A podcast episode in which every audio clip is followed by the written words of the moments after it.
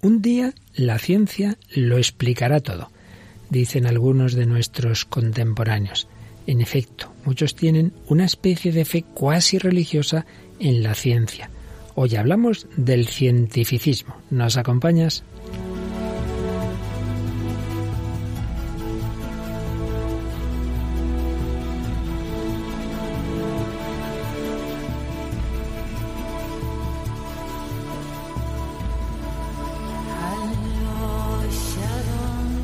El hombre de hoy y Dios, con el padre Luis Fernando de Prada.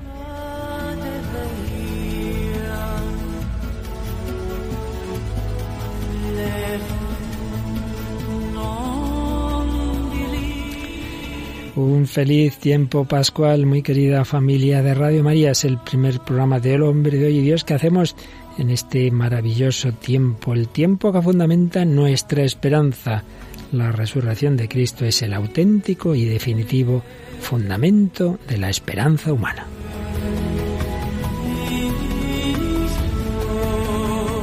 La esperanza es de lo que estamos hablando desde hace ya mucho tiempo. Estamos hablando de cómo el hombre necesita la esperanza, de cómo la puede poner en sí mismo, en las ideologías de la inmanencia, en el Estado, en, tantas realidades de este mundo, como está llamado a ponerla en la trascendencia, cómo puede no ponerla en nada, desanimarse, en fin, estamos viendo todo ese abanico de posibilidades en torno a la esperanza. Ya llegaremos a ese fundamento definitivo, que es el Dios hecho carne, muerto y resucitado en Jesucristo, pero de momento seguimos con las esperanzas inmanentes de la humanidad. Y para tratar este tema contamos, como siempre, con Paloma Niño. ¿Qué tal, Paloma? Feliz Pascua. Feliz Pascua, Padre Luis Fernando. Feliz Pascua a todos los oyentes. Bueno, pero hoy tenemos una invitada que es la primera vez que viene a este programa, la primera vez que habla en Radio María. Yo creo que Pero no la última, no la última. Hombre, no, eso nunca. Nadie que viene a este programa es la última. Maite Mesones, ¿qué tal, Maite? Bienvenida. Pues muchas gracias, muy bien. Y hola a todos los oyentes de Radio María. Eso te iba a decir, preséntate un poquito, dado que es la primera vez, de dónde eres, qué estudias, esas cosas. no vale. Pues yo soy Maite Mesones, eh, estudio comunicación audiovisual ya en el último año y nada. Antes habías hecho... Humanidades y periodismo. De, paloma, esta chica, tres, tres grados, ¿eh? Madre mía. No, está, nada mal. Se dice pronto, mi madre ya me mira con ojos de, bueno, ya, ¿no? ya está bien, niña, a trabajar y menos estudiar. ¿De dónde eres, Maite? De Ciudad Real. Bueno, eso está muy bien, que mi familia materna es de Daimiel, así que mira, tenemos unos orígenes cercanos.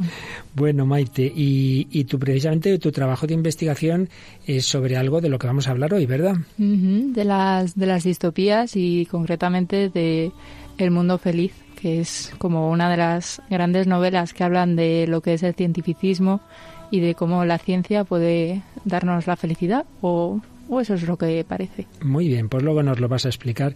Muy bien, pues junto a la intervención de Maite, hablando de esas distopías. Traeremos una canción moderna del canto del loco. Maite también nos trae una película relativa a ese tipo de planteamientos cientificistas, Equilibrium. Y Paloma Niño nos ha traído un testimonio muy real, dado que estamos hablando hoy de la ciencia y, y, las esperanzas y Dios o la falta de fe en Dios, nos ha traído el testimonio de un científico muy bueno, por cierto.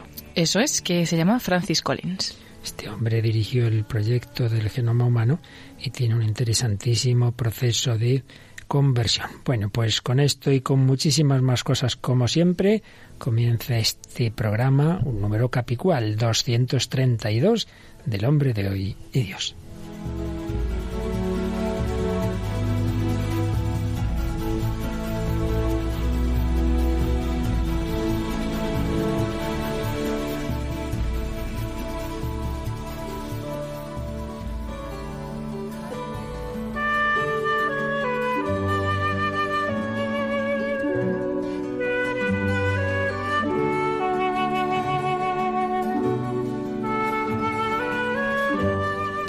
Recuerdo en mi época de capellán universitario en la cafetería, hablando con un joven que estudiaba psicología y que se decía no creyente y muy cientificista, y de repente va y me suelta esta frase, un día la ciencia lo explicará todo.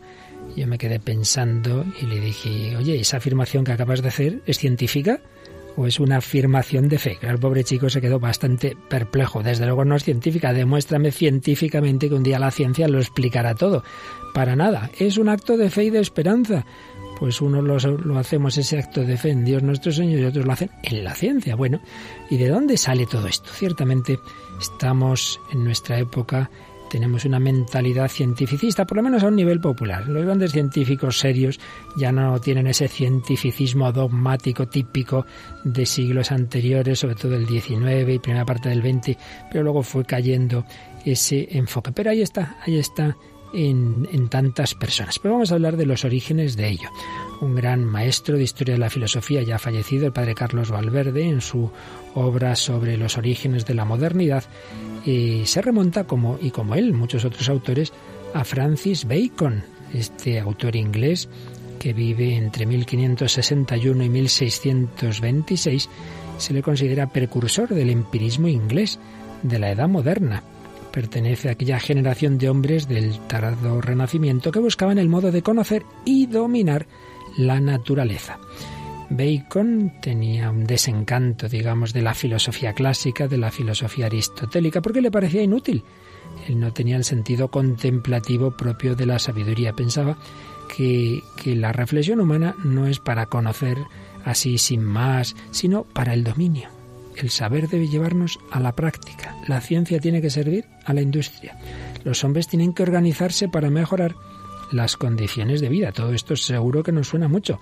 Pues ya veis, las ideas son antiguas, tienen estos orígenes de hace ya varios siglos. Escribe una famosa obra, el Novum Organum Scientiarum Seu Indicia Vera de Interpretazione Nature et Regno Hominis. Madre mía, título en latín, publicado en 1620 eh, eh, es como una nueva lógica de, las ciencias donde aparece la palabra el reino del hombre. Luego iremos a ello.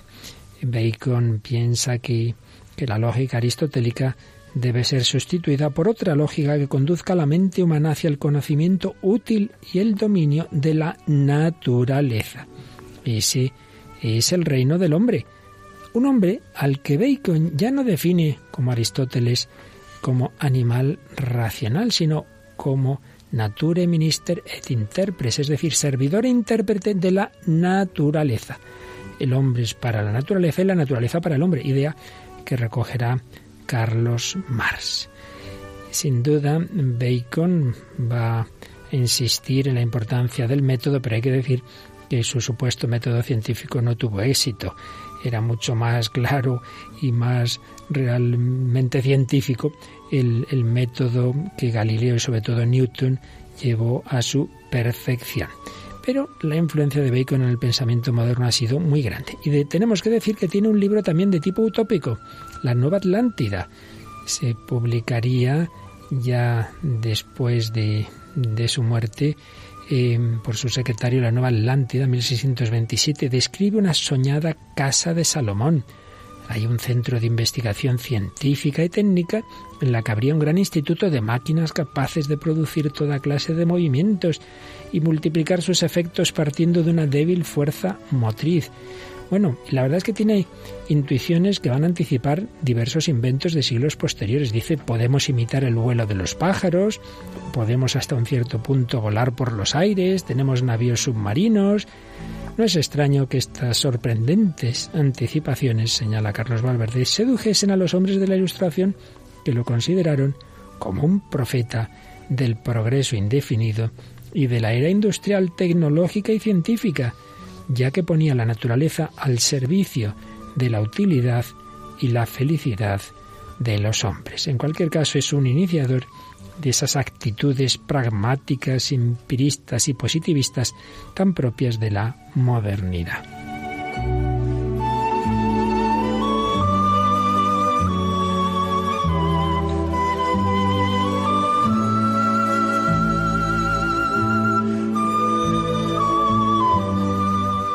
También Remy Bragg, en este libro que ya hemos citado en otras ocasiones, un libro realmente estupendo, maravilloso, El reino del hombre, nos habla de Francis Bacon.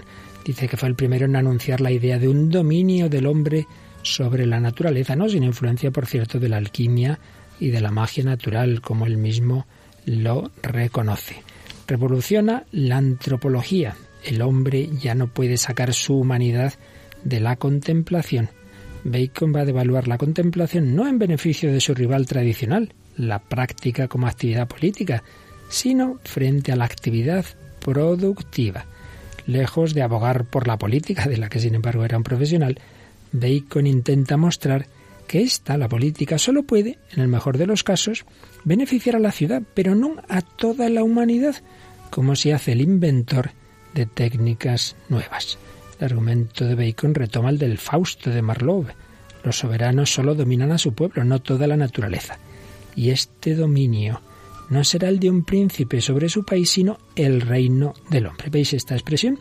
Que aparece, como decíamos, en el título de su obra más completa, el Novum Organon, pero más allá del título, dice Bacon que la entrada en el reino del hombre que se fundamenta en las ciencias no es otra que la entrada en el reino de los cielos, al cual no está permitido acceder sino bajo la máscara de un niño. Fijaos qué paralelismo, de mal gusto diría yo, con el texto de los evangelios en que Jesús dice que hay que hacerse como niños para entrar en el reino de los cielos. Ahora es el reino del hombre.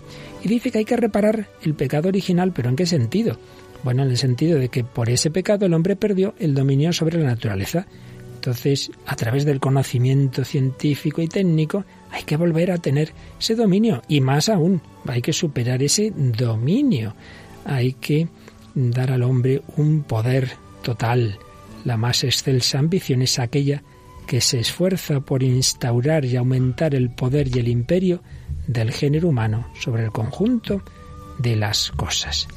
Y en esa obra utópica que hemos dicho, La Nueva Atlántida, hay un colegio de sabios que dice, la finalidad de nuestra fundación es la ampliación de los límites del imperio del hombre con objeto de realizar todas las cosas posibles. Pues vamos a hablar hoy de estas utopías científicas, vamos a hablar de esos intentos del reino del hombre.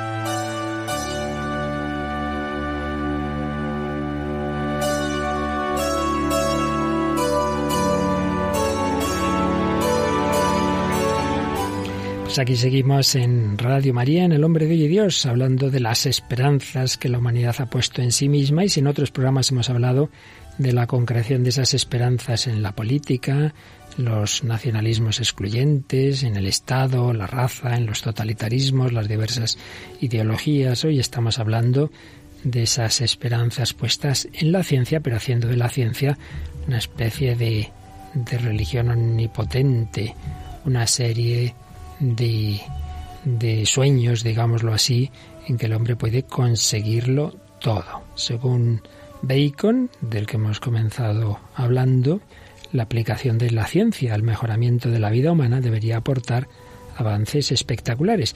Esos no lo fueron tanto al principio, eh, resultaron más bien tímidos, pero es verdad que el siglo XVIII registró algunos triunfos científicos que fueron muy simbólicos, como el descubrimiento de la electricidad, como el pararrayos, fijaos que el rayo, está entonces privilegio del Zeus griego o del Baal cananeo, resultaba domesticado e incluso capturado, señala Remy Bragg. Y por supuesto la descomposición del aire y del agua por Lavoisier asestó el golpe de gracia a la noción tradicional de los cuatro elementos. Todo esto iba creando una mentalidad de unos sueños técnicos que van a desembocar en la utopía. Ese procedimiento literario de la utopía, que es muy antiguo, en sus orígenes no tenía que ver con el progreso comprobado o esperado de la transformación técnica de la naturaleza.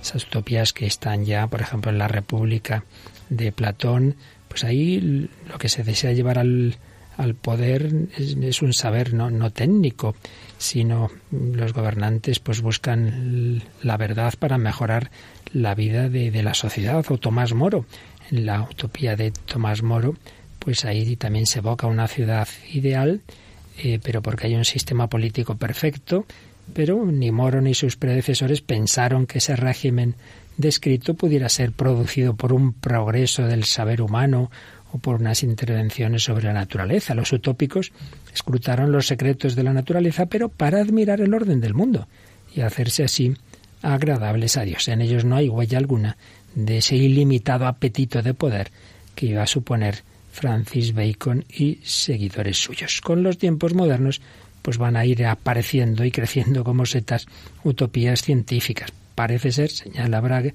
que el primero en haber imaginado una de estas es el autor anónimo de los manifiestos de los Rosacruz, allá por 1614. También hay un, autor luterano, eh, Valentín Andrea, que describe la ciudad ideal, la llama Cristianópolis. Hemos hablado de la Nueva Atlántica, redactada hacia 1624 por Bacon y publicada en 1627 por su secretario Rowley, que inaugura el género literario de la utopía científica, en el que la ciencia es sistemáticamente puesta al servicio del mejoramiento de la condición humana. Pero, en vez de seguir yo hablando de este tema de la utopía, tenemos hoy una invitada, tenemos a Maite Mesones, que precisamente está investigando sobre utopías y distopías y nos va a hablar de ellas. Así que Maite, primero que te pregunto es, ¿nos explicas un poquito cuál sería la diferencia entre utopía y distopía? Bueno, para empezar, que la utopía ofrece ese mundo perfecto y real, mientras que la distopía ofrece ese mundo aparentemente feliz, pero que en realidad te ha arrebatado como algunas cosas. Es decir, en la distopía mm, han desaparecido ciertos males, como es la guerra, puede ser el hambre, pero en realidad te pueden haber oprimido otras cosas para fomentar esa paz ideal que se presupone. Ajá, la utopía sería todo, todo más o menos perfecto. La distopía se consiguen unos beneficios, pero a costa de, aspectos negativos. ¿Nos pones algunos ejemplos de obras famosas de, este tipo? Pues a ver, la más famosa que podemos encontrar sería en 1984 de George Orwell. Luego tenemos las posteriores como Un Mundo Feliz. Luego hay una anterior que es muy buena que se llama eh, Nosotros, que es de un ruso viene Samiatin, si no recuerdo mal, y habla como una, un mundo en donde las matemáticas dirigen esa sociedad. De hecho, mm, tampoco hay nombres, todos se llaman por números, que eso también es como una característica básica de esa novela en donde no hay un individuo, sino, hay un, sino que hay un colectivo. Muy bien, pues creo que la obra que precisamente nos traes hoy, esta que has mencionado de Un Mundo Feliz, de Aldous Huxley, Así que te rogamos que nos la introduzcas un poquito y, nos resumas un poco su, su, contenido, su argumento y alguna escena de la misma. Bueno, pues como bien has dicho, la obra fue escrita por Aldous Huxley y fue por 1932. La obra describe un mundo en donde todos son prácticamente felices y los grandes males del mundo, como la guerra o la pobreza, no existen, han sido eliminados. Pero es que ahí no queda todo. La familia, la literatura o la religión tampoco existen en esta sociedad. ¿Y esto qué quiere decir? Pues sencillamente que las relaciones humanas no son viables, por lo tanto valores como el amor, la amistad o la familia no se dan, debido a que los seres humanos están modificados desde su concepción a vivir de una manera desenfrenada. En esta situación tenemos como tres personajes que ofrecen tres puntos de vista completamente diferentes. Por un lado, tenemos a quien viviendo en esta sociedad eh, no es completamente feliz, a quien sí lo es y a quien vive ajena a esta y no termina de encontrar su lugar. A este último eh, se le denomina salvaje, ya que pertenece a ese grupo de la humanidad que aún tienen las costumbres antiguas. Se casan, tienen hijos, tienen una religión, una moral, y por esto los consideran salvajes. Ya ves, Paloma, que aquí estaríamos muchos salvajes según esta. Sí, sí, sí. sigue, sigue, muy interesante. Además, este salvaje es una persona enamorada de la literatura y en gran medida de Shakespeare. Cuando éste es llevado a, esta, a la sociedad nueva, se horroriza pues porque no entiende el estilo de vida que tienen. Él creía que lejos de los demás salvajes podría ser feliz, que terminaría por encontrar su lugar pero ocurre completamente lo contrario. O sea, se encuentra ante unas personas que carecen de moral, de ideas y de libros, que es lo que principalmente le lleva a querer conocer esta sociedad. Y además porque, bueno, se enamora de un personaje que, bueno, es un poco complicada esa relación. Ocurre entonces eh, ese diálogo que, bueno, a mí me pone los pelos de punta en todo este tipo de libros, que es la conversación entre el individuo reacio a la sociedad y el creador de la misma. Que, bueno, en lugar de describiros ese momento, prefiero leer un fragmento de esta charla que mantienen el salvaje y Mustafa Amon, que es como el gran hermano de, del mundo feliz. Pues vamos a escuchar este, este pasaje que nos introduce Maite Mesones, sin duda muy interesante.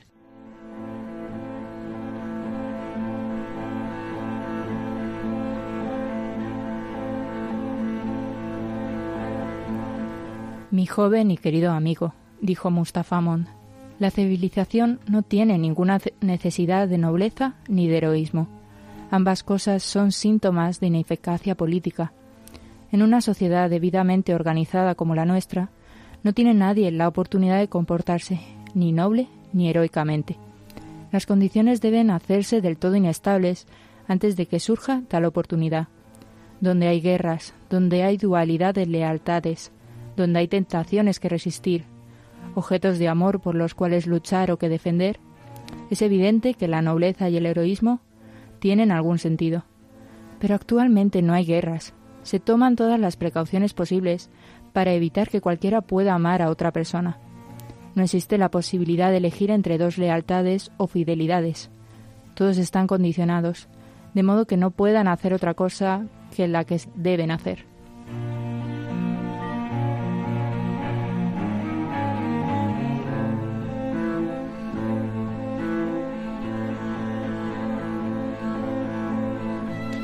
Pues muy interesante este pasaje.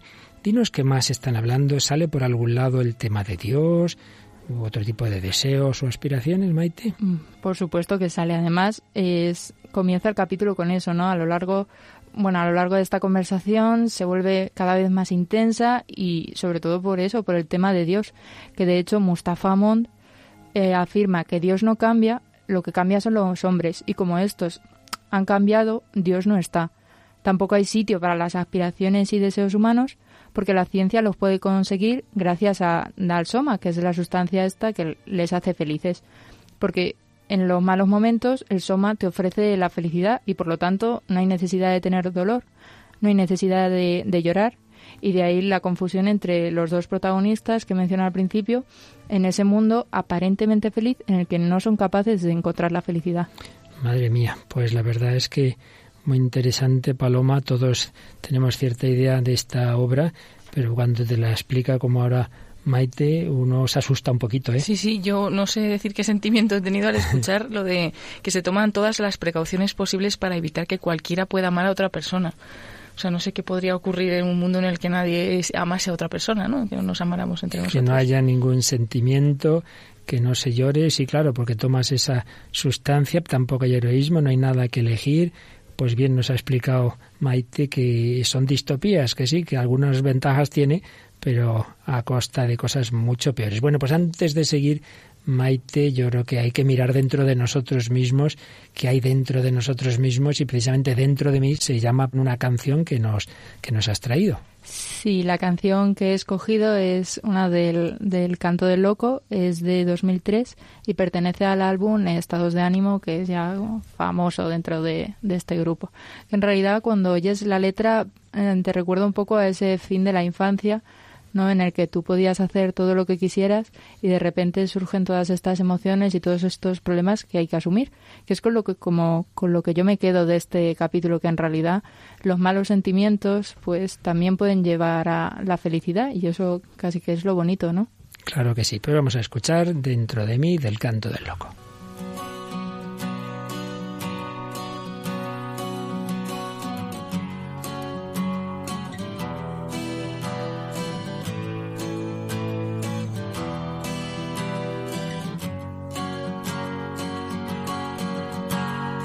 dentro de mí dejará de existir lo que hacía que quisiera y no pensara sin tener preocupación. Dentro de mí dejará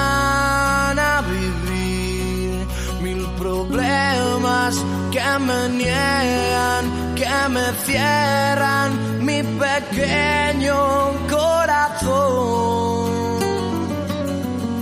Sabes que es verdad, es tu realidad, ya no está sencilla tu manera de actuar. Sabes que es verdad, sabes quién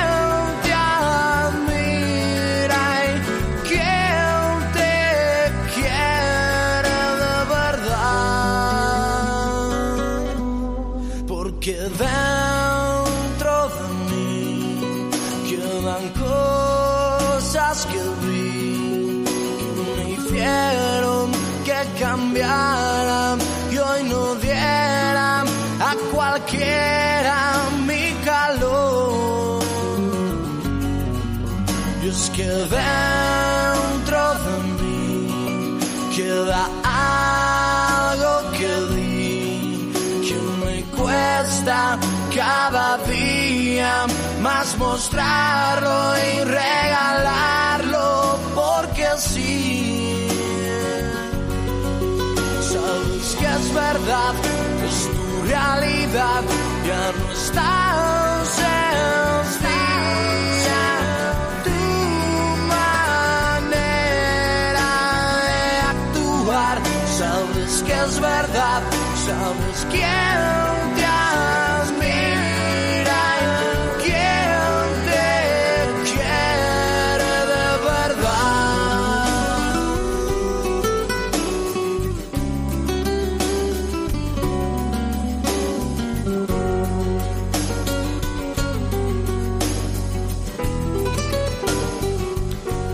Dentro de mí, del canto del loco, en este programa sobre las utopías cientificistas. Tenemos que mirar dentro de nosotros, claro que hay que tener sentimientos, no hay que buscar esa especie de frialdad cientificista de ese mundo supuestamente feliz, de esa distopía de Hasley. Estábamos eh, viendo también cómo, pues a partir de, de Bacon surgen ese tipo de obras de supuestas sociedades felices y por supuesto uno de los sueños inmemoriales del hombre que van a aparecer en este tipo de pensamientos es la inmortalidad, la inmortalidad. Ya eh, Bacon va, va, a sugerir que, que el arte podría prolongar la vida casi indefinidamente. Es curioso que cuatro siglos después su compatriota y homónimo Francis Bacon sugiere la idea de que cabría asegurarse la inmortalidad por medios técnicos. Eh, en fin, hay muchos autores que han hablado de, ello. Por ejemplo, eh, William Godwin cita, según Price, unas palabras que habría dicho Benjamin Franklin. El espíritu resultará un día omnipotente sobre la materia. Los hombres ya no tendrán necesidad de, de, justicia, de gobierno, sino que un control perfecto de nuestro propio cuerpo podría un día hacernos inmortales, dice Godwin. Y es que Bacon y otros autores pues tienen esa obsesión de que si el cristianismo dice que el pecado original ha entrañado la pérdida del control del hombre sobre su propio cuerpo, pues hay que tener ese dominio del cuerpo, de la naturaleza, de todo. Y por cierto, una consecuencia de la inmortalidad, asombrosa, pero, pero aparece en muchas de estas obras, sería el abandono de la reproducción sexuada. ¿Para qué vamos a tener hijos? Si el hombre ya no necesita reproducirse, porque vamos a ser inmortales. Entonces, aquí tenemos una consecuencia del transhumanismo. Una vez inmortales, los hombres, al no tener necesidad de reproducirse, serán todos maduros, sin hijos, y entonces se realizaría la representación de una humanidad fuera de la infancia y de sus prejuicios bien instalada en la edad adulta. Augusto Comte, que hablaremos de él también, hablaba de esa resurrección ideal, el, el modo en que el corazón conmemora a los desaparecidos. Entonces, bueno, vamos a mirar hacia atrás. El ruso Fedorov sueña con una resurrección de las generaciones pasadas por medios técnicos. Tiene una gran influencia en las diversas corrientes del pensamiento ruso y luego soviético. Fedorov prevé abolir la muerte y con ella la necesidad de reproducirse.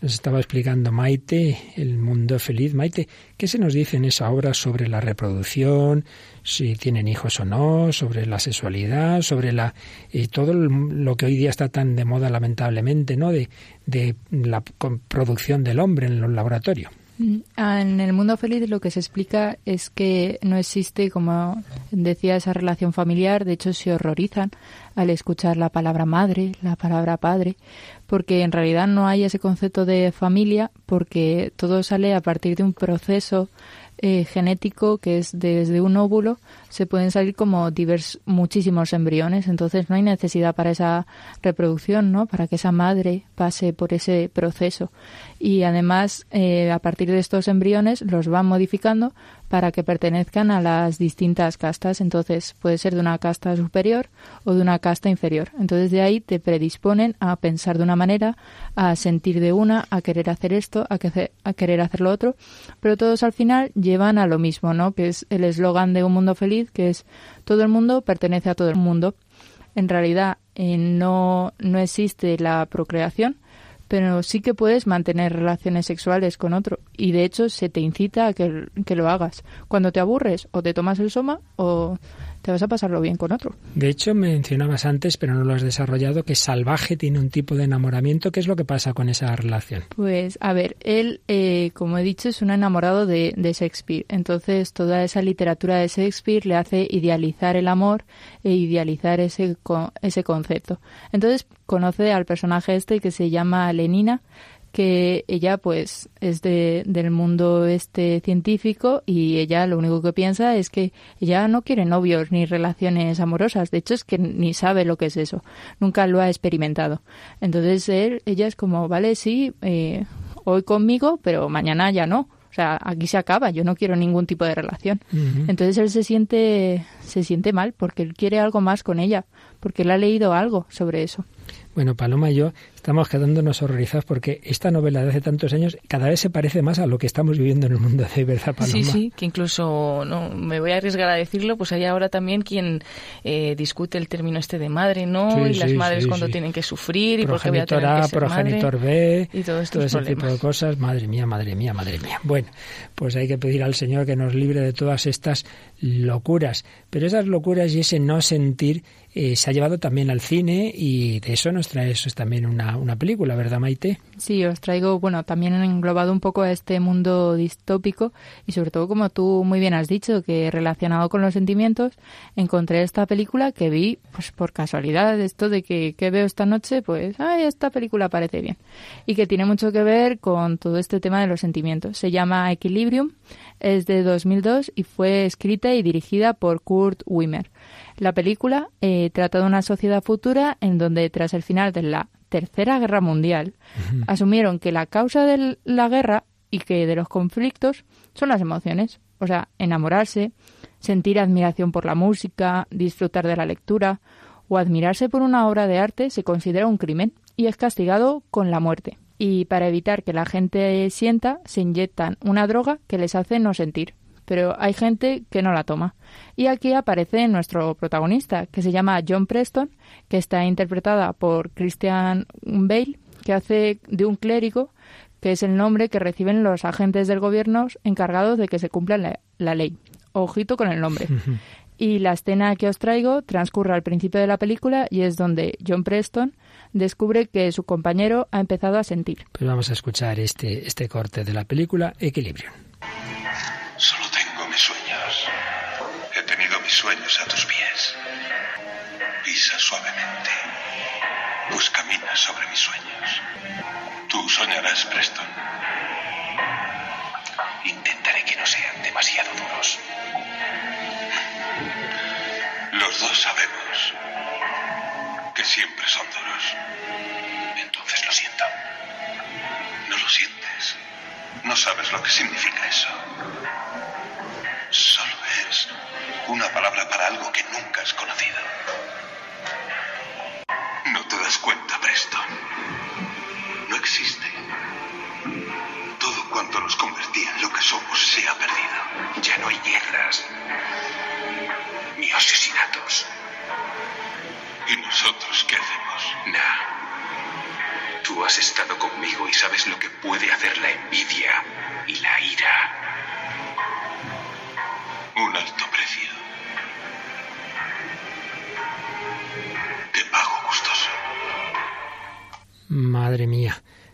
Hay guerras porque no hay sentimientos.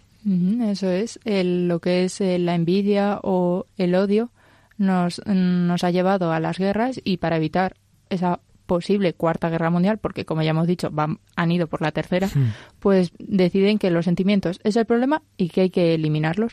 Por lo tanto, adiós al odio, adiós a la envidia y, por- y como consecuencia, adiós al amor, adiós a la admiración y a- a- adiós a todos los la- sentimientos. y, y empezando por la libertad, condición de todo ello. Bueno, Paloma, vamos a ver si compensamos un poco todo esto que nos está poniendo los pelos de punta y vamos a un caso real de una persona que tuvo un planteamiento absolutamente cientificista, pero que luego se ha dado cuenta de que por ahí no iba la verdad y que por ahí no va el sentido de la vida humana. Estamos hablando de un grandísimo científico de nuestra época. Sí, es el testimonio de hoy que vamos a traer y es eh, Francis Collins, un científico norteamericano conocido mundialmente por sus descubrimientos de genes causantes de enfermedades y sobre todo también por haber dirigido el proyecto del genoma humano durante nueve años. Su arduo trabajo lo llevó a ser nombrado como director del Instituto Nacional de Salud de los Estados Unidos en el año 2009 y esa nominación se la dio el mismo presidente entonces de esa nación, Barack Obama, quien también lo catalogó como uno de los mejores científicos del mundo. Como hemos dicho que fue uno de los que dirigió este proyecto internacional del genoma humano, pues el día en el que se presentaba este proyecto, él tiene estas palabras. Eh, dijo, es un día muy feliz para el mundo, me llena de humildad, de sobrecogimiento, el darme cuenta de que hemos echado el primer vistazo a nuestro propio libro de instrucciones, que previamente solo Dios conocía. Por tanto, en el momento en que él ya culmina ese trabajo, ya en ese momento era, era creyente y nos habló públicamente. Estados Unidos no suele haber vergüenza para hacerlo, como si por desgracia lo hay en Europa, de que ya tenía fe en Dios, Dios que habría programado lo que él simplemente había descubierto en el, en el genoma. Es así, pero no siempre fue de esta manera, porque ¿cómo llega un científico que estudia genética a creer en un Dios que no está limitado por el tiempo y el espacio y que tiene interés por el ser humano? Pues aquí empieza un poco su historia. Eh, la fe no fue una parte importante en su infancia, como él mismo cuenta. Sacamos pues este testimonio de un libro escrito por él mismo, Cómo habla Dios, la evidencia científica de la fe. Claro, resumiremos mucho el testimonio. Un libro que recomendamos mucho, sobre todo para esas personas que les, les gusta, les interesa la ciencia, pues van a ver cómo resume los datos científicos este hombre. Pero además de los datos científicos, tiene algún capítulo un poco más autobiográfico, que es lo que nos resume esto ahora. Él cuenta eso, como en, su, en la fe en su infancia solamente eran algunas interacciones con Dios que se limitaban a momentos de negociación, pues por algo que él de- deseaba, un poco interesada. Estuvo también en un coro eclesial, pero con la consigna propia de sus padres de que tenía que aprender música, pero la parte teológica que tampoco se la tenía que tomar muy en serio. Y así lo hizo. A los 14 años, pasado ya un tiempo, se entusiasmó con los métodos de la ciencia, inspirado por el carisma de un profesor que tuvo de, de química. Sin embargo, sus contactos con la biología, pues al principio le dejaron, le dejaron más frío. Se convirtió entonces por aquella época en agnóstico. eh, sencillamente no sabía si Dios existía o no, pero tampoco le, le preocupaba demasiado. Y después de graduarse, inició un doctorado en físico-química y gradualmente pasó del agnosticismo al ateísmo, cuenta él mismo. A los dos años de empezar el doctorado, su vida comenzó a desmoronarse porque no veía que eso le pudiera dar un camino para sostener su vida. Y entonces se inscribió en un curso de bioquímica y aunque de más niño no le había asombrado tanto, esta vez sí que se quedó asombrado con estos temas del ADN, el ARN, el código genético. La biología tenía una elegancia matemática y por lo tanto la vida volvía a tener algún sentido para él.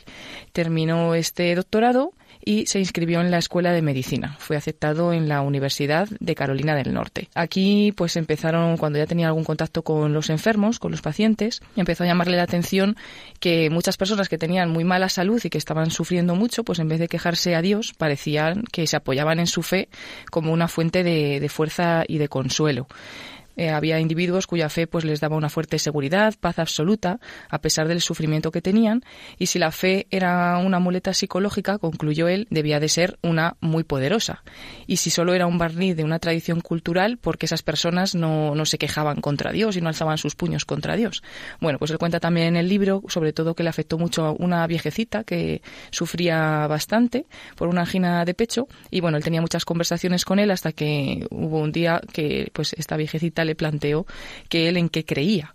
Entonces él se puso todo rojo, cuenta, y balbuceó las palabras de no estoy seguro.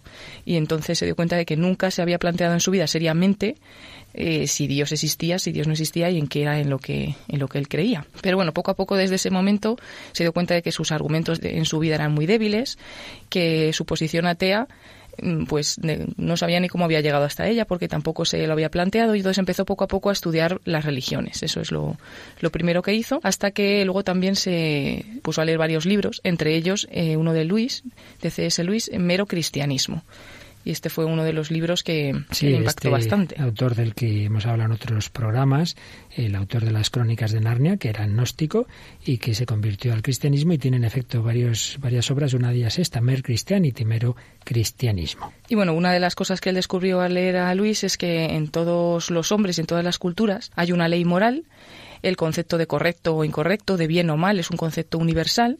Y entonces él se empezó a preguntar quién ha puesto esa ley en, pues, en el corazón del hombre, ¿no? La única explicación es que esa ley venía, viene de Dios.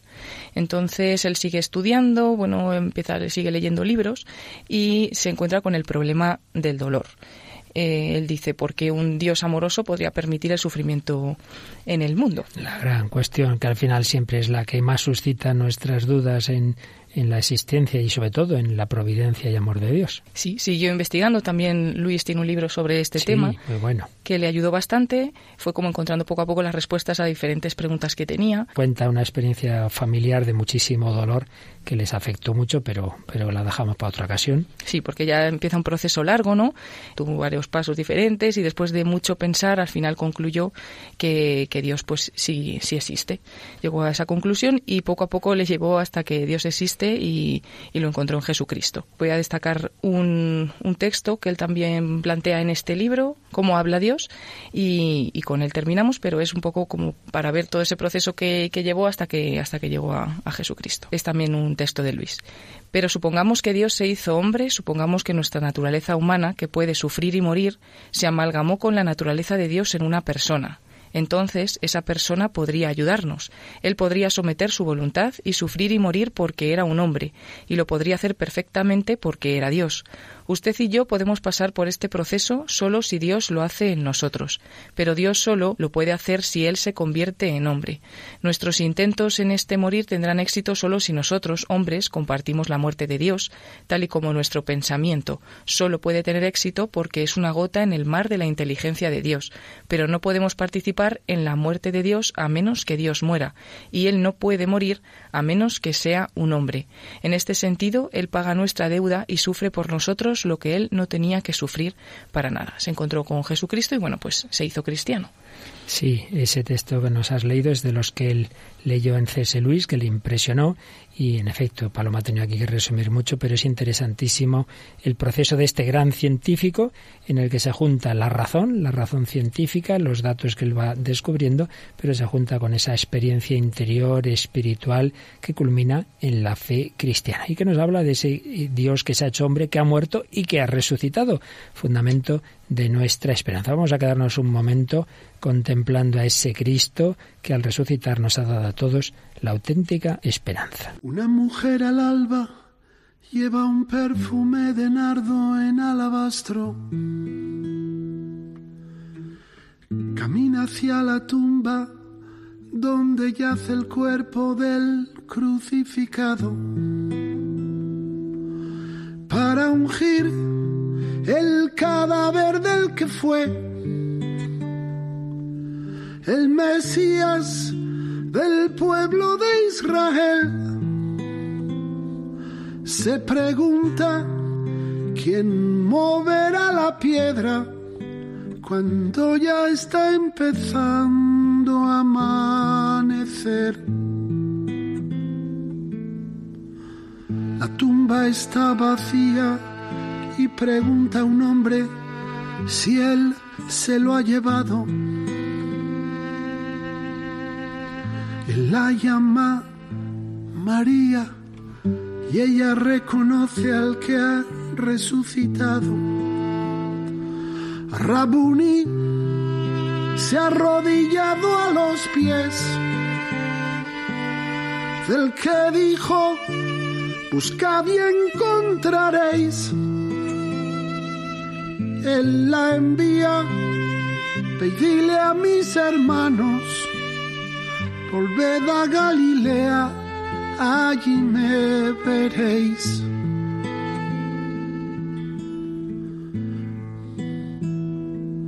Rabuni se ha arrodillado a los pies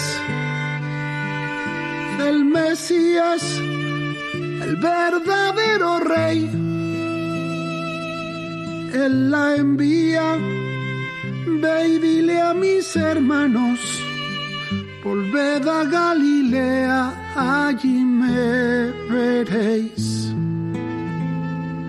Él la envía, ve y dile a mis hermanos, volved a Galilea, allí me veréis. Allí me veréis, el Hijo de Dios hecho hombre, muerto y resucitado, quiere encontrarse con todos los hombres. Se encontró con la Magdalena, se encontró con el que podríamos llamar el patrono de los empiristas y positivistas, Tomás el apóstol incrédulo, si no meto el dedo en sus llagas, si no meto la mano en su costado, no creeré.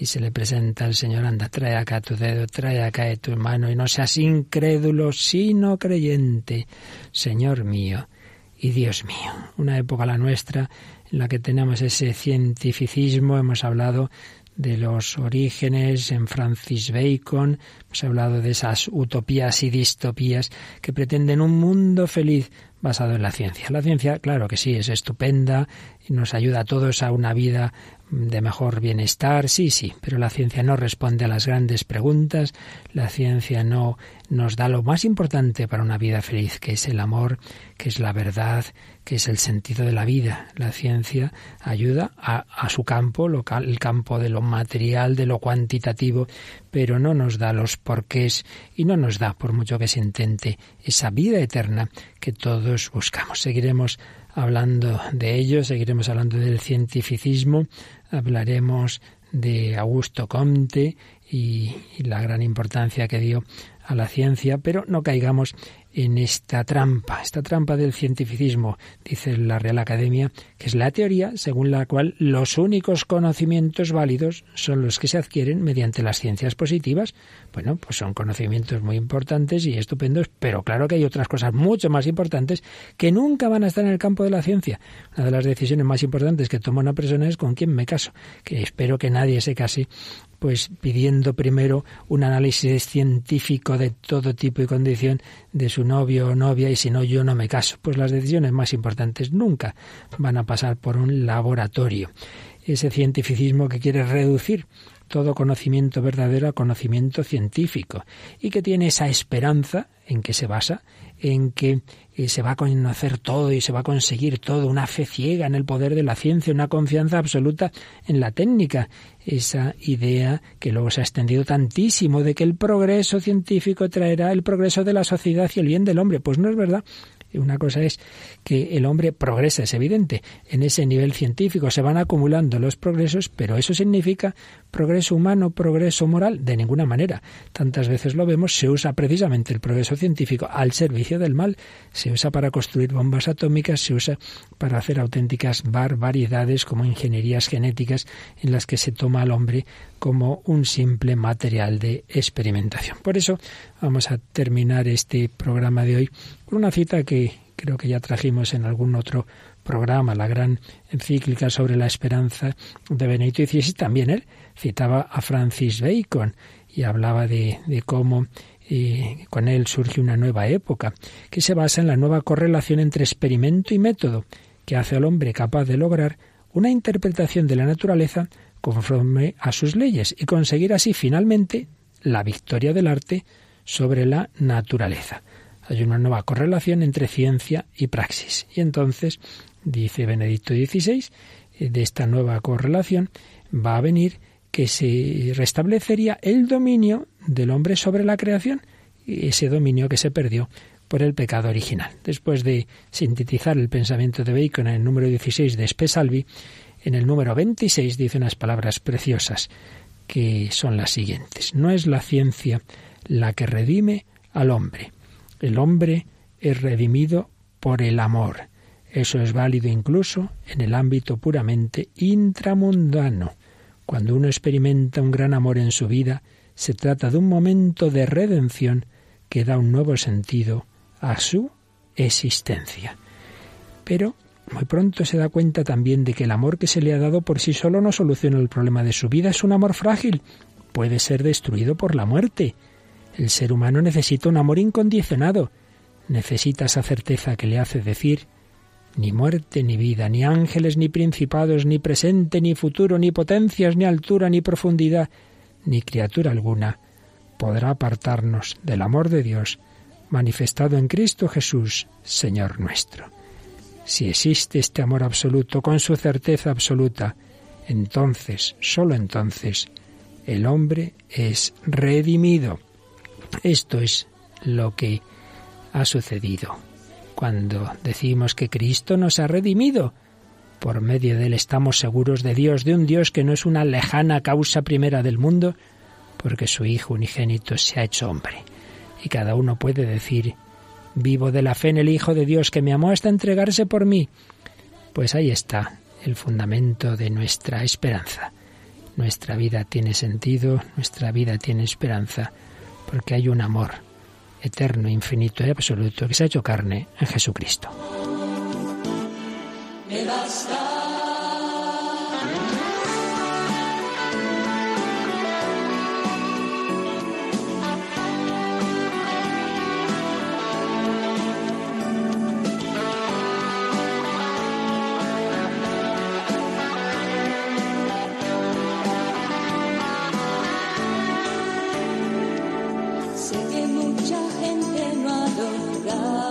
saber que marchas a su lado, que comparte su vida entera.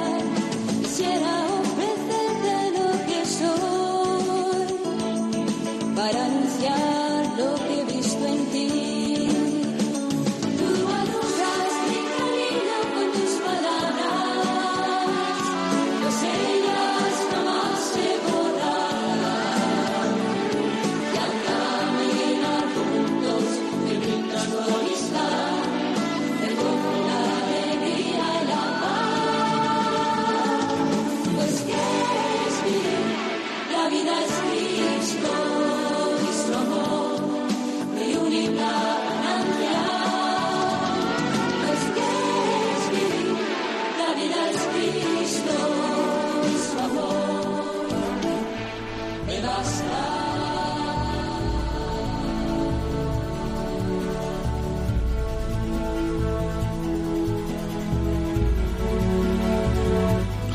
La vida es Cristo, la ciencia es útil, pero la ciencia no responde a nuestras grandes preguntas, deseos y esperanzas. Jesucristo, sí, una nueva esperanza basada en el hombre Cristo Jesús, Hijo de Dios, que murió y resucitó por ti y por mí. Bueno, Paloma, creo que hoy hemos aprendido muchas cosas, nos hemos asustado un poquito con estas distopías y con este mundo de hoy que se ha vuelto loco, que pretende sustituir a Cristo por la ciencia, pero pero al final es el Señor el que se queda, ¿verdad? Tenemos esperanza.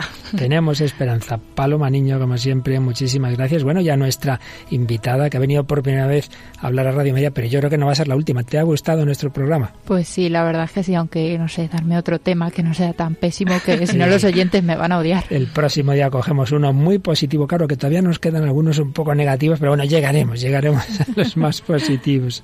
Bueno, y como siempre os pedimos vuestros comentarios, vuestras sugerencias, queridos oyentes y Paloma os recuerda cómo podéis hacerlo. Sí, o bien a través, de, a través del correo electrónico el hombre de hoy y Dios arroba radiomaria.es o también podéis hacer vuestros comentarios en las publicaciones de la página de Facebook buscando en el buscador por el título del programa, El hombre de hoy y Dios. Pues muchísimas gracias Paloma Niño, Maite Mesones, hasta la próxima que te oiremos aquí seguro. Pues hasta la próxima, yo también digo. Estupendo, Maite. Y a todos vosotros, queridos oyentes, querida familia de Radio María, todos buscadores de la verdad, de la alegría, de la esperanza, que la encontremos en Cristo resucitado a disfrutar del tiempo pascual. Que el Señor os bendiga.